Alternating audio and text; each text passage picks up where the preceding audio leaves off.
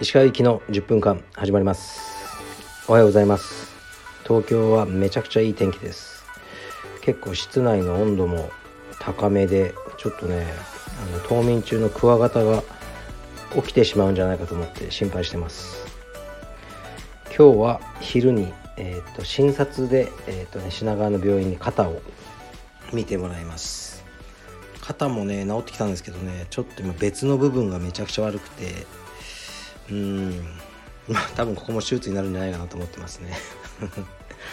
大変ですが。じゃああのレター読みますね。えー、っとえー、第53回とても共感しました。現在アメリカに留学しています。3年目になりより日本人としてアジア人としてのプライドが生まれている気がします。留学場所が田舎で州の外にも出たことがない人が意外に多くいます。石川さんは留学中にこれは見習った方が良いなと思ったことは何かありますか？うーん。そうですね。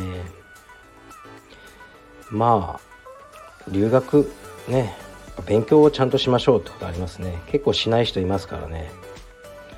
あとはまあ遊びもねいっぱいやりましょう。いろんな人と関わって。でできればこれがね意外と難しいですよね留学中は。えー、っと学校の外でのコミュニティに何か属したらいいんじゃないかなと思いますね。僕の場合は柔術だったんで。充実の道場はその学生僕が行ってるアリゾナ州立大の学生はほとんどいなかったですね。みんなうんどっかあの働いてる人とかなんか学校行ってないやつとか結構めちゃくちゃなやつとかいてそこに属してたのがあの僕の中では、うん、まあリアルなアメリカを見る機会になったといいますか良かったと思いますね。やっぱ学校の中にいるとどうしても胃の中の蛙になってしまうのかなと思いますそうですねアジア人としてのプライドっていうのは僕これからもすごく大事な気がするんですよねアメリカ人から見たら中国人も韓国人もねあの日本人も変わらないんで僕らやっぱアジア人だっていう意識が僕は強くありましたね留学中は。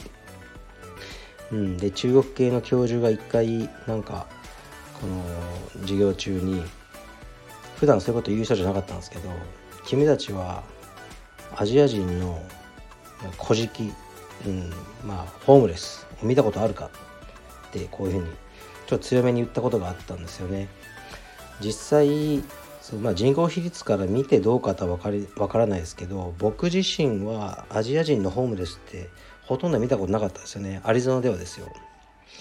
確かにそうだなと思ってまあ彼の主張では俺たちはそんなことしないんだって言ってみんなで助け合って勉強してのし上がってホームレスになるぐらいなら死ぬみたいなことをまで言っててあのまあそれはねちょっと極端かもしれませんが確かにあのアジア人の移民っていうのはまあ勉強をとにかくすごくやることで、まあ、アメリカではもう、まあ、有名っていうか、うん、否定的な見方する人もいますけどとにかくまあ、学業に熱心ですね親は。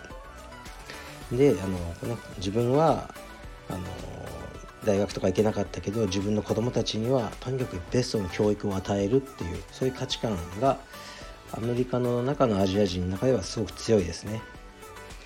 うん、だからあのそういう面でまあリスペクトもされてると思います。はい、ちょっとアジア人として頑張ってくださいもう少し。じゃ次のレターいきますねえー、っと長期目標を立てないということでしたが激しく同意です。何かアクションを起こすときに優先順位や行動指針はありますか？そうですね。うん。まあ自分の経験を信じて行動するってことはありますね。なんかこういうので失敗したなっていうのが今まであったら同じようなことやったらまた同じように失敗するんですよね。ですから今までの自分の歩んできた道を見てこういうことやったけどあれうまくやらなかったよなとかそういうことを優先順位にしてますね。あとまあ誰かと仕事をする時も付き合いが長い人から僕は信じるようにしてますね。やっぱ口が上手い人とか結構ねその人たらしの人って多いんで特にビジネスやってると。であまりその人の言葉を鵜呑みにしないで付き合いがもう10年ぐらいあったら多分大丈夫なんですよ。うん、10年付き合えてるってことはその人を信頼してるってことだと思うので。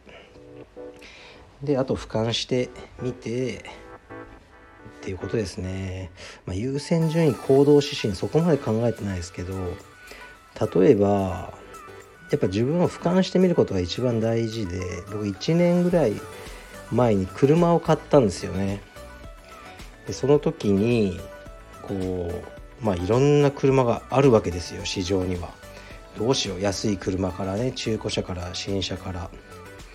でまあ本当にただ走ればいいっていうんだったらもう何でもいいじゃないですか、まあ、それはつまんないですよね。やっぱり自分が乗りたい車っていうのはやっぱあるわけですよね。でなんか買おうかなと思って。でうーんそうですね。まあ新車だったまあまあそれで、まあ、ポルシェとかベンツとかもちょっと見たんですよ。無理したら買えなくはないとは思ったんですけどでも、まあ、冷静に俺なんでじゃあポルシェ、え乗りたがってんだろうってちょっと考えてみたんですよね。うん。そしたらなんかやっぱあるんですね。自分の中で。ポルシェにまあ、ポルシェ乗ってるイコール、まあ、かっこいいとか、まあ、成功者とか多分自分がそういう価値観をね作り上げててそれにこう入りたかったのかなとか思ったんですよね。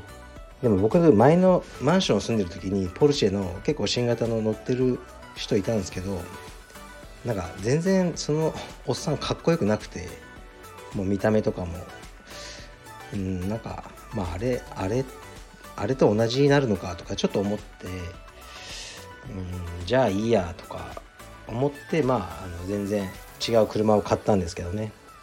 あとそのそうそう。まあボルボを買ったんですよ。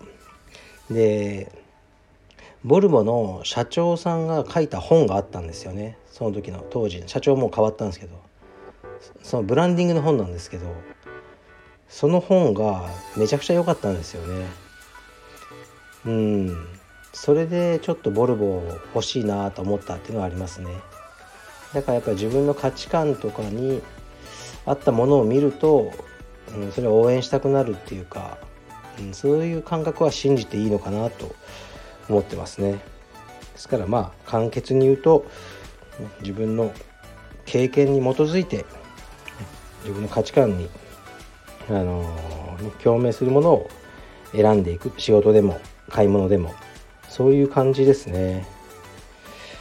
はい。うーんでなんだろうな。そうそうなんかねやっぱりね僕も人間なのでこうレターとか来る時に、ね、いつも聞かしてねいただいてます。ありがとうございます。とかねあるとやっぱりこう答えようかなと思うんですね。